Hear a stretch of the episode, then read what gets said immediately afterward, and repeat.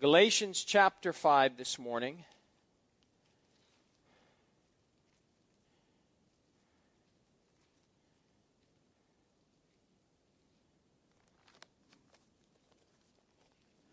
chapter 5, without reading all of it, let's look at this fruit. It says in verse 22 But the fruit of the Spirit is love, joy, peace, long suffering, kindness.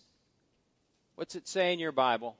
Goodness, faithfulness, gentleness, self control. Against such there is no law. So you see that there is a fruit. And this, this word goodness and, and this is what I want you to see today.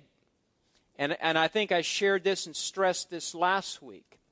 Goodness is a, a characteristic or quality of your Heavenly Father and my Heavenly Father. Well, you just think people, well, they're good. Abe, you're a good singer.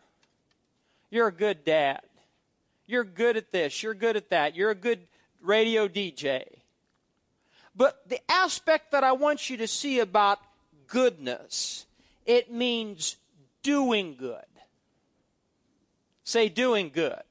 Yeah, you can be good at something, you know, and people say, oh, this is good, that is good, and it's a term we throw around a lot. But I want you to see it's, it's the aspect of doing good, okay? That is important. It means goodness in the sense of being good to someone. This word describes a person who's generous, big hearted, liberal, charitable with his finances. Clayton was good. He was a good man. He did good. God wants us to use our resources to help those who are in need. Now look at Acts. Acts chapter 10, verse 38. I could quote it, but I want you to see it. This is in reference to Jesus Christ, the Son of God. It says in verse 38 how God anointed Jesus of Nazareth with the Holy Spirit and with power. See, if, if you and I, do we have do we have the Holy Spirit? Do we have power? Well, why do we have the Holy Spirit?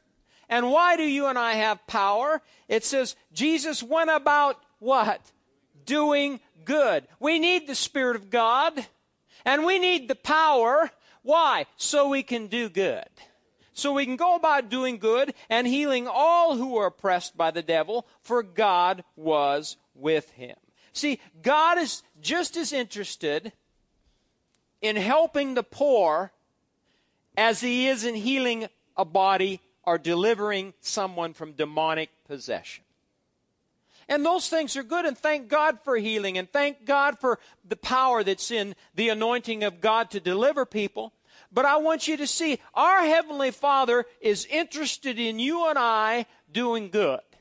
Now, Mike Keyes, Apostle Mike, has done a lot of good to the body of Christ. And you know ministers, and you know people, and you know organizations that are doing good in this hour, and that's wonderful. But I want this, I want this to be ingrained into you that you as a member of the body of Christ, you as a child of Almighty God, you have an obligation, you have a responsibility every day to do good. Wherever you go, just like Jesus, you and I need to do good. Doing good implies a benefactor, a philanthropist, one who supports charitable works, or a person who uses his financial resources to meet the needs of disadvantaged people. This word was used only to portray the provision of food, clothes, or some other commodity to meet a physical or material need. This was a big part of the ministry of Jesus. See, we think about Jesus when he walked the earth, he went about doing good, but we think about how he multiplied the loaves and the fishes, how he miraculously healed people and delivered people, don't we? But we don't realize the man or the Son of God, the Son of Man, had money. He did. He had had to have money because he had a treasurer whose name was Judas who used to steal from that purse. Amen?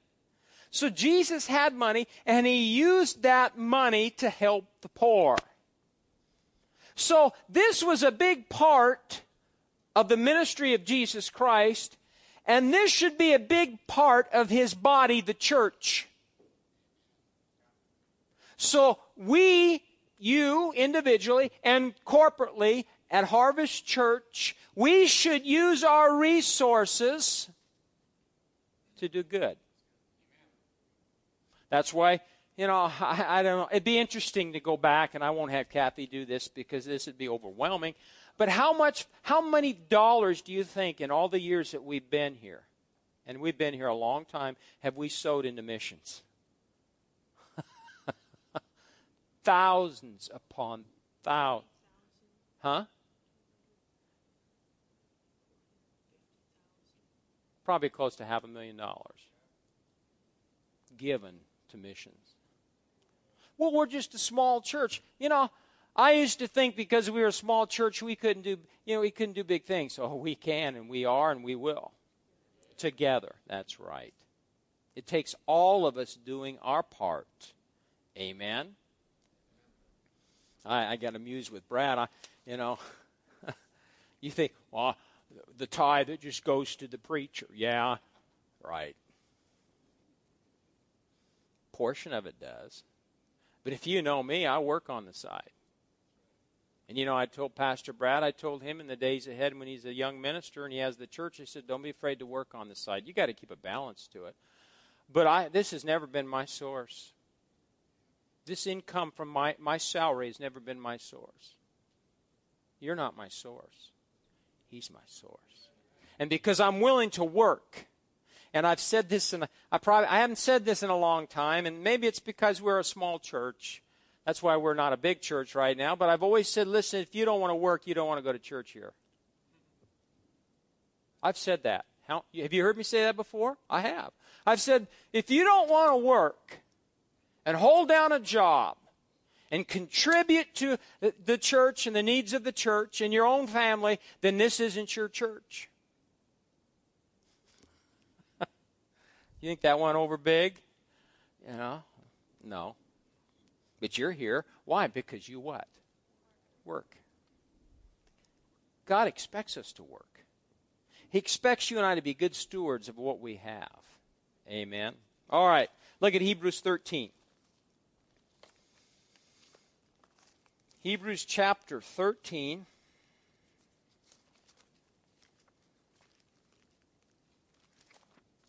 we want to go on because I want to I want to give you some scriptures. I'll probably read some of them from the the message translation or the amplified Bible. Because I want you to see that doing good was a big part of the early church. And it should be a big part of the church in the latter days. Even all that's, that's going on, threats of, of the you know, your exemption status being removed. It'll be interesting. You know, a lot of people give because it's it, on their taxes. It can be right. What would happen if that wasn't uh, a blessing in the days ahead, where you know you couldn't take it off of your taxes? We'd find out really who people who if people really gave out of the goodness of their heart, or did you just do it because it was a tax break? Amen. Hebrews 13, and look at verse 16. These are uh, concluding directions that Paul was giving, and in, in 16, or Luke, I should say, uh, there's different people that they say that wrote Hebrews, but I want you to see in verse 16 it says, but do not forget. Now listen. Do not forget to what? To do good. And to what? Share. For with such sacrifices, God is well pleased. I want to read that again to you. The Amplified. Listen to Amplified. It says, Do not forget or neglect to do kindness and good to be generous and distribute and contribute to the needy of the church as an embodiment and proof of fellowship, for such sacrifices are pleasing to God. Do not forget or neglect to do kindness and good, to be generous and distribute, distribute and contribute to the needy of the church as embodiment and proof of fellowship for such sacrifices are pleasing to God. So you people, and me included, we should not neglect or forget to do good. Now, I want, this is an assignment. You have two weeks. I'm going to ask you in the next two week period, young and old alike, I want you to think of a way that you can do good. Now, are you listening? I don't want you to do good to another believer in Christ. I want you to think of a way that you could be do good to a sinner. Somebody you work with, somebody you cross paths with every day. I mean, I know people at Casey's. Why? Because I'm there a lot. Doing good. Buying donuts and eating them. That's doing good. I'm at I'm at, I go through the drive-through at McDonald's almost every day to get my senior coffee. And I, I know those people and they know me. They hear my voice. They know this shepherd's voice. It's that idiot again comes every morning wants his senior coffee. So you're going to cross the paths of people in the next two weeks, I want you to really think and work on. And kids, you go to school. I know you kids you go to school with, they're not all Christians. But do something good. Will you do that? Think about it. Now listen, pray about it. Ask the Father, Holy Spirit, who can I do good to today? Who can I do good? I've got you got 2 weeks. And you, you can do good every day, but I'm just asking because in two weeks' time, when I stand up here in two weeks, I'm going to ask you, who'd you do good to? What kind of person? Sinner. An unbeliever. Somebody that, you know, doesn't know Jesus, might not want to know Jesus, but you're going to do it, right? Because you're obedient sheep.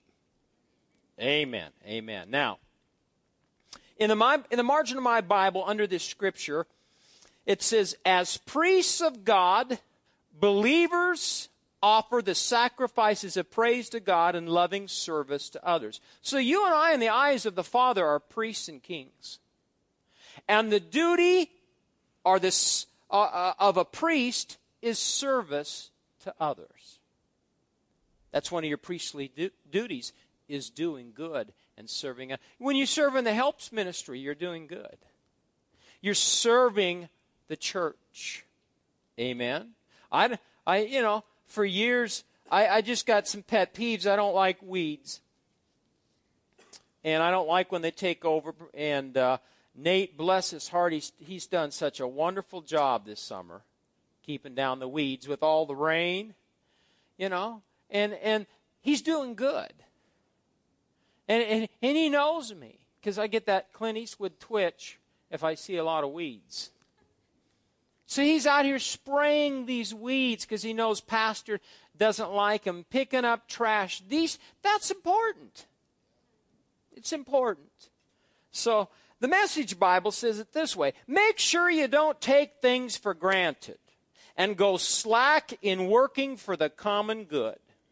Share what you have with others God takes particular pleasure in acts of worship. A different kind of sacrifice, now listen, that takes place in kitchen and workplace and on the streets. I like that. That just that says it. So in the next 2 weeks God's interested in your your praise your spiritual sacrifices, but he's also interested in what you do in the natural, what I do in the natural, how you treat people, how you respond to people, how you are good to people. Amen. That's that's so important. Look at Romans 12. Romans 12. You know, I I really uh, know that You know, I know shepherds are supposed to lead the sheep, and you know, shepherds know, need to know where they're going. But I'm telling you something right now. I've preached a lot of series, but this is one series I know that where the Spirit of God wants us to be.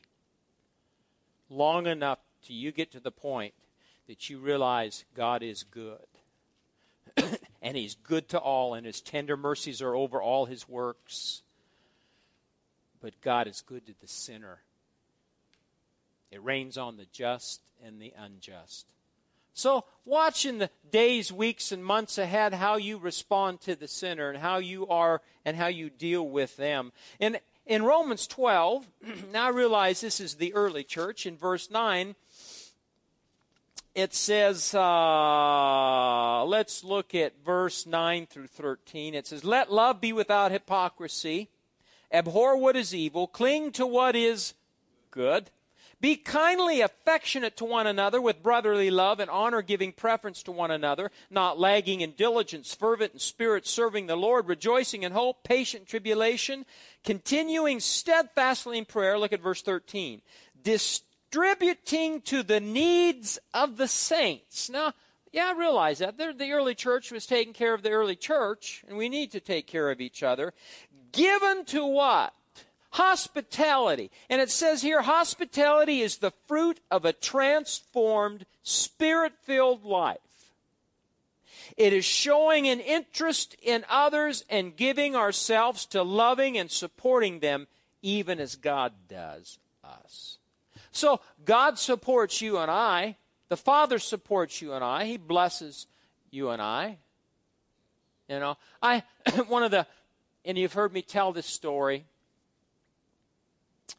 but it's the goodness of God. And when Kathy and I met a long time ago, um, we had a short courtship. And uh, we got married, and we were going to. We got a U-Haul, and we were going to pull. I pulled a LUV truck. See, I was into love way back then in the '70s. Remember those little LUV trucks, Dean? Oh, those those was Japanese or whatever Mitsubishi engines, or they were. It was a good truck.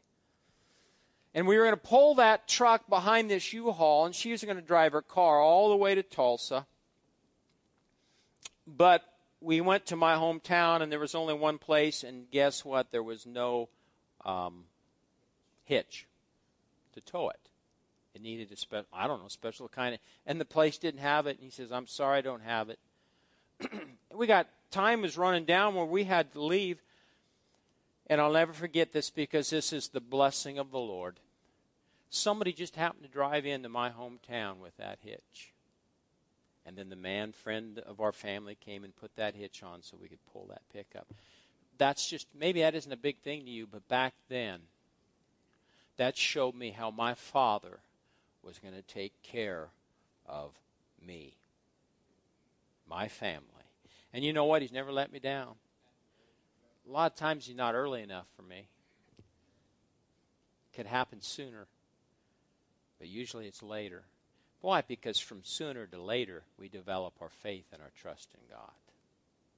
But He's never let me down, and I've never forgotten that.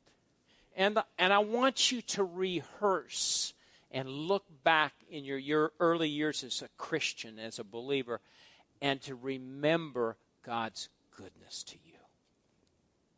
We all have stories. And, and so rehearse that. Think about it. How God has been good to you and your family. Yeah, you go through trials, you go through things in your life, you go through tests, but God is still God. He's faithful. I'll read it to you from Philippians 2 4 in the message, so you don't need to turn there. Put yourself aside and help others get ahead. Don't be obsessed with getting your own advantage. Forget yourselves long enough to lend a helping hand. Boy, I like that. Put yourself aside and help others get ahead. Don't be obsessed with getting your own advantage. You know anybody like that? Forget yourselves long enough to lend a helping hand. Look at Acts chapter 4. We're almost done. Scriptures, there's all kinds of scriptures that teach us about God's love and how He takes care of His people, and then how we, the church, should take care of each other and even the sinner. In Acts chapter 4, look there, and I'm going to look it up too in, in the Amplified translation. Puts it in a little different perspective, I think. Look at Acts 4 and look at verse 32. Early church was under persecution at this time, and a lot of things going on in verse 32. And it says, And the multitude of those who believed were of one heart and one soul. Neither did anyone say that any of the things he possessed was his own, but they had all things in common. And with great power, the apostles gave witness to the resurrection of the Lord Jesus. Now, what, let me ask you this. Why do you think there was such a demonstration of great power for the apostles to give witness to the resurrection of the Lord Jesus Christ.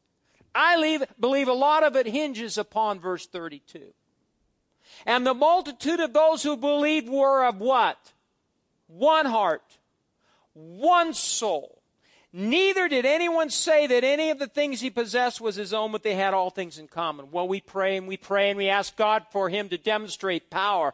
But see, God's waiting for his people and his body to come together in unity, to forget about them, their, their own selfish needs, and to open the door to others to share. And what that does, it releases God to do some things. So I think the church in these last days, before we see mighty demonstrations of power and the gifts of the Spirit and, and miracles and healings, I really believe that we're going to see a church coming together in unity. Getting them their eyes off of themselves because the, the word tells us in the last days men will be lovers of themselves. So in the last days, if people are like that, then we got to go to the other extreme again and start giving, start sowing, Amen. That's true. So important. In the, in the message Bible, it says the whole congregation of believers was united as one, one heart, one mind. They didn't even claim ownership of their own possessions. No one said, That's mine, you can't have it. Sounds like a little child on the playground. They shared everything. The apostles gave powerful witness to the resurrection of the Lord Jesus, and grace was upon all of them. And so it turned out that not a person among them was needy. Those who owned fields or houses sold them and brought the price of the sale to the apostles and made an offering of it. And the apostles then distributed it according to the person's need. 2 Corinthians 9, verse 7 says this in the Amplified God loves and he takes pleasure in and uh, prizes above other things and is unwilling to abandon or to do without a cheerful, joyous. Now listen, uh, this is why I give you the Amplified translation. Prompt to do it giver whose heart is in his giving. Prompt to do it giver. I want you to be a prompt to do it giver. My kids, my kids make fun of me. My boys. They say, "Yeah, just give it away, Dad. Just give it away. Just give it away. Give everything away." Yeah. And it's a good thing I have my wife because I would. And there's a balance. But my nature is give it away. Why? Because you give it away, it'll come back. You hold on too tight, and you'll experience lack. Give it away. Be generous. We had the the we had to switch from DirecTV to dish. You got to go back and forth, otherwise, you understand what I'm saying? You know. So they send this this wonderful guy. His name was Frank to change the dish. Great guy, and it's nice guy. And I, I was a little perturbed because she wanted me to stay while he was there that morning, and I didn't want to be there, and I just wanted to get on other things, Abe. But I stayed and and I, I said, uh, "Would you hook up our Nebraska antenna while you're here?" Well, sure he is. Sure he would. Well, I slipped him a ten dollar bill. Now, would I have had to do that? No. Let me say something right now, and I believe it's the Spirit of God. And you, you might laugh at me. You don't leave a tip for a waiter or a waitress, shame on you. Now, listen, if they're not a good waiter or waitress, understand that. But if they wait on you, how many have ever waited tables before? Yeah, Bia and I are smiling. Huh? Do you appreciate it? Yeah. But if you're stingy and tight, well, I've got to I've got to give my tithe to pastor so his family won't starve, so I can't give a tip today. And you know what just irks me? I don't know if it irks my wife, but it irks me. These people, instead of leaving a tip, they'll leave a tract to share about Jesus. Give them a tip. And give them a good tip. Oh, that didn't go over very good. I can tell I'm getting a little resistance. Those of you that aren't tip, tippers, that's fine. Whatever. I'm a tipper, and I'm blessed.